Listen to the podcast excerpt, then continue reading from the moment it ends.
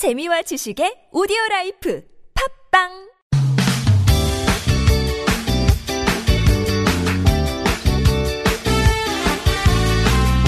인터넷을 떠다니는 수많은 정보들 속에서 세상 돌아가는 이야기 살펴봅니다. 전민기의 SNS 세상 빅커뮤니케이션의 전민기 팀장과 함께 얘기 나눠봅니다. 안녕하세요. 네, 반갑습니다. 전민기입니다. 네, 자 오늘 어떤 주제로 얘기 나눠볼까요? 그 2018 자카르타 팔렘방 아시안 게임이 끝났잖아요. 네, 끝났죠. 근데 이번 주 내내 정말 뜨거웠던 핫 이슈가 있었죠. 맞습니다. 네, SNS를 또 뜨겁게 달구기도 했는데 바로 이 스포츠 스타들에 대한 병역 특례 혜택 찬반 논란이거든요. 음. 네네. 관련 이야기를 좀 준비를 해봤습니다. 그러게요. 요새 뜨거운 감자고 개인적으로도 좀 궁금하긴 합니다. 네. 이게 도대체 언제부터 이렇게 혜택이 생 겼고 기준은 어떤 건지 네. 궁금해지긴 하는데 한번 얘기해 주실래요? 네, 국방부하고 병무청 그 자료를 보니까 병역 의무 특례 규제에 관한 법률이 1973년에 제정이 됐습니다. 그러니까 국위 선양이라는 어떤 국가의 필요에 어, 따라서 도입이 됐고요. 네. 1990 1988년이죠. 이 서울 올림픽 유치에 나선 그 정권 때 1981년 3월부터 시행이 됐고요. 예. 올림픽하고 아시안 게임, 세계 선수권 대회, 유니버시아드 대회에서 3위 이상 입상 그리고 한국체육대학 졸업자 중에서 성적이 졸업 미만 중 상위 10%에 해당하면 이때 당시에는 특례 혜택이 주어졌습니다. 어, 이때는 한 체대 졸업자 중에 성적 좋은 사람의 10%에도 특례 혜택이 있었군요. 지금보다는 굉장히 더 네네. 광범위했죠. 근데 이게 1990년 4월에 한번 조정이 되는데 이때 지금처럼 올림픽에서는 3등 이상, 동메달 네. 이상, 아시안 게임에서는 금메달로 혜택이 줄어든 겁니다. 그래요. 또 다른 혜택 뭐랄까요? 특별한 경우도 좀 있지 않습니까? 그렇죠. 그 단일 종목으로 전 세계인 관심을 받았던 게 이제 2002년 월드컵, 월드컵. 4강. 네.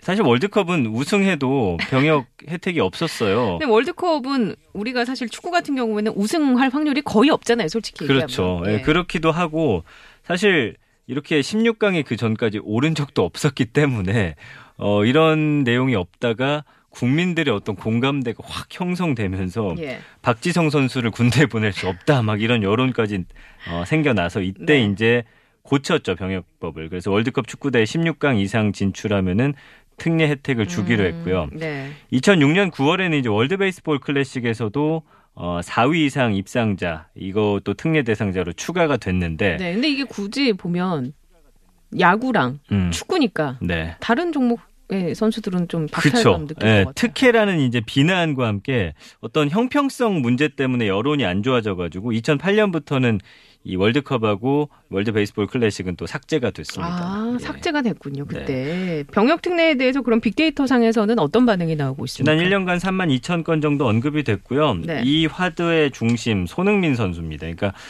SNS나 국민청원 게시판 보잖아요. 네. 만약에 손흥민 선수가 일단 우승하기 전인데 어, 군대를 가야 된다. 내가 대신 가겠다.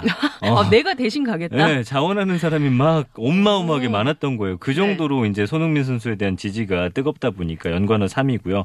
축구 선수들에 대해서 좀 많이들 언급이 나옵니다. 뭐 이승우 선수라든지 황의조 음. 선수, 조현우 선수 어, 이런 사람들에 대해서 어, 성적이 좋으면 당연히 어, 음. 군대를 보내지 말자 쪽으로 네. 여론이 형성이 됐는데 이제 문제는 부정적인 의견은 이제 야구 쪽에서 많이 등장을 하게 된 거예요. 음. 그래서 이 긍부정 비율 봐도 71.3 대 13입니다. 그래서 어 기분 좋다, 지지한다, 우승 축하한다. 근데 이제 부정 감성어 보면은 문제 있다, 논란이다, 이거 특혜다, 음. 국뽕이다, 뭐 이런 네. 단어들 등장하거든요. 네네. 그러니까 아주 소수긴 하지만 존재한다. 어, 예, 특혜에 관해서는 이거 공정하지 않은 거 아니냐 이런 의견도 있습니다. 손흥민 선수 대신에 군대 갈 수 있어요, 조명희 팀장은?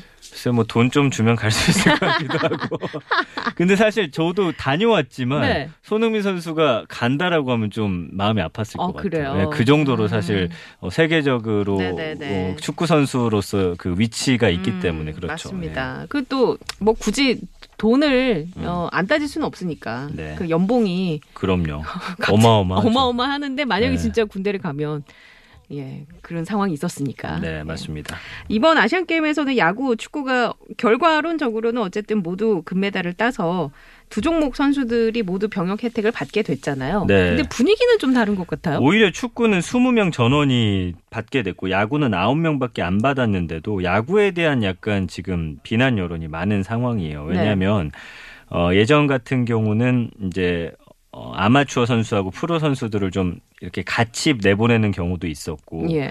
지금 일본 같은 경우는 아예 사회인 야구 팀이 나왔고 음. 그러니까 프로 온전히 프로로만 나온 거 우리나라밖에 없는 거예요. 네네. 그러다 보니까 무슨 논란이 생겼냐 이 프로 선수들이 군대를 끝까지 미룬 다음에 이 아시안 게임을 어떻게 해서든 출전해가지고 군대를 면제받기 위한 아. 그 약간 도구처럼 비춰지는 사례가 좀 있었어요. 예. 그러다 보니까 이 똑같은 그런 상황인데도 불구하고 축구는 굉장히 박수를 받고 있지만 음. 야구는 여론이 좋지 않군요. 네. 그리고 손흥민 선수는 사실 실력이 워낙 뛰어나니까 네네. 또 실력적으로 인정받는 거예요. 근데 그렇죠. 야구 같은 경우는 네. 아, 저 포지션에 다른 선수가 음. 더 잘하는 선수도 있는데 왜 저 선수가 음. 뽑혔냐부터 해서 약간 네네. 여러 가지 말들이 많았거든요. 그래요. 네. 손흥민 선수 얘기 안 할 수가 없어요. 네. 이거는 전 세계적으로도 이슈였어요. 아시안 게임 축구가 네. 사실은 뭐 아시아에서는 많은 사람들이 보지만 전 세계적으로 이렇게 주목받는 그런 그렇죠. 경기는 아니거든요. 네네. 이게 23세 이하 선수들이 나오기도 하고.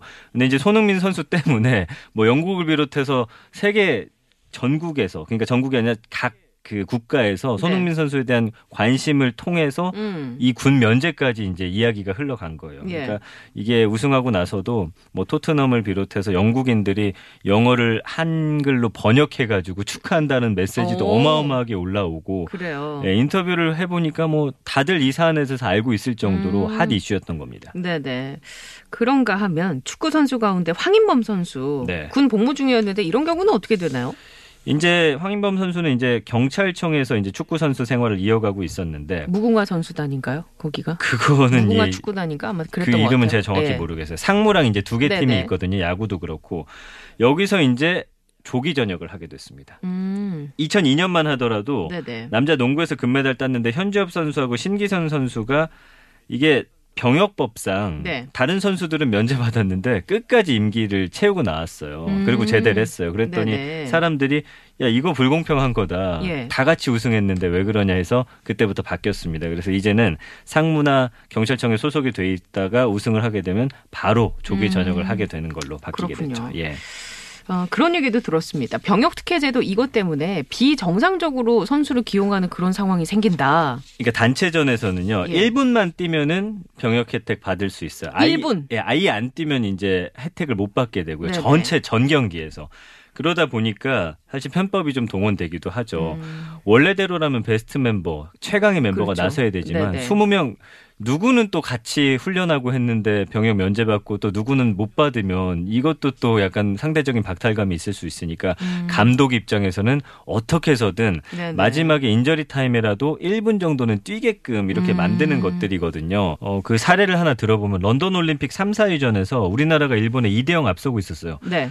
그러니까 선수들에 대한 병역 특례 혜택이 거의 다 확정된 상태였는데 그 김기 선수라고 있는데 올림픽에서 한 경기도 뛰지 않았다라는 걸 음. 감독이랑 선수들 사이에서 갑자기 이제 알게 된 거예요. 경기 중에 네, 뒤늦게 그래가지고 마지막 종료 1분 남기고서 간신히 교체 투입해가지고 1분 채워가지고 이제 면제받은 아, 일이? 있었고 이번 대회에선 또 어떤 일이 화제가 됐냐면 네네. 펜싱의 구본길 선수하고 양궁의 김우진 선수가 개인전 결승에서 사실 금메달을 땄는데 이거 박수 받고 그렇죠. 기뻐해야 될 일인데 선수니까. 이기고도 미안해하는 모습인 거예요. 왜 그런지 봤더니 결승에서 만났던 상대가 후배인데 군대를 다녀오지 않은 후배들이었던 거죠. 아, 그러니까 사실 이 경기에서 내가 그렇다고 져줄 수도 없고 아, 그렇죠. 이겨서 기뻐해야 되는데 또 상대를 생각하니까 어. 아, 나 때문에 군대를 가는 것 같은 그런 느낌이 들잖아요. 사실도 그렇고. 그렇네요. 그러니까 여러 가지 참. 지금 웃지 못할 그런 장면들도 나타났습니다. 아, 예. 참. 그 아까 전에 잠깐 얘기 나오긴 했지만 네. 손흥민 선수 대신해서 군대 가겠다라는 남성들도 있다고 했잖아요. 네 네. 우리나라 뭐 특성상 이 병역 문제는 항상 뜨거운 감자기도 하고 뭔가 좀 좋은 쪽으로 우리 선수들도 그리고 국민들도 좋게 해석할 수 있는 쪽으로 개선할 여지는 없을까요? 이게 근데 기준이 너무나 정하려니까 어려워요. 일단 병무청은 이걸 좀 어, 개선해서 개선책을 내놓는 쪽으로 일단 이야기를 했는데 네. 뭐 예를 들면 이런 거예요. 아시안 게임보다는 선수들 입장에서 유도 이런 거는 세계 선수권 대회에서 우승하는 게 훨씬 더 힘들단 말이에요. 예.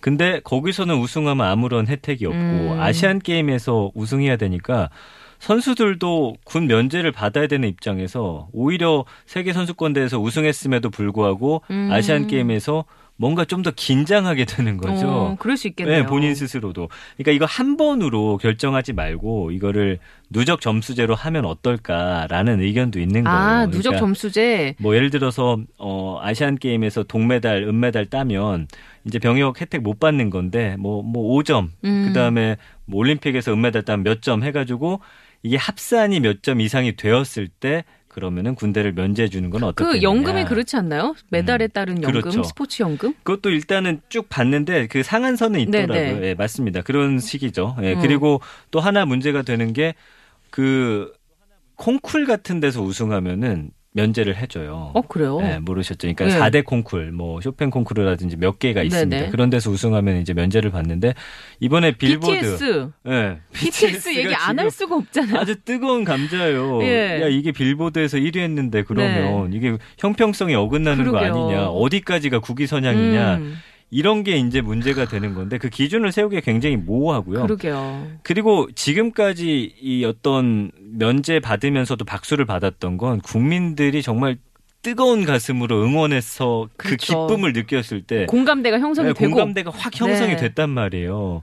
그러니까 이 기준을 어떻게 삼을 아, 것이냐 상당히 어려운 그렇네요. 문제예요. 그래서 약간 케바케 그런 느낌이 좀 들더라고요. 그렇습니다. 일단 네. 정부에서도 국민들의 어떤 어 그런 공감대와 형평성, 공정성 다 이제 감안해가지고 이거를 네. 바꾸겠다고 하니까 일단 어떤 개선안이 나올지 좀 지켜보고 네. 우리가 뭐 비난할 건 비난하고 예. 또 개선할 건 더 요구를 해서 음. 좋은 방향으로 좀 만들어 가야겠죠. 그 예. 좋은 방향으로 가려면 일단 국민들의 공감대를 아까 얘기했다시피 확 얻는 게 중요한 것 같아요. 맞습니다. 예. 그러니까 끝으로 좀 이야기 드리고 싶은 건 병역 비리에 국민들이 분노하는 상황을 보면은 철칙이 무너지고 어떤 그 가치가 훼손됐을 때요. 그렇죠. 그러니까 어이 선수들을 뽑는 그 단계부터 모든 것들을 음. 공정하게 국민들이 네네. 납득할 수 있는 상황으로 만들어 간다라고 하면 국민들은 당연히 박수 쳐주고 그렇죠. 보세요 내가 대신 가주겠다라는 음. 사람들도 있잖아요. 네네. 근데 이게 오히려 이 금메달을 따는 게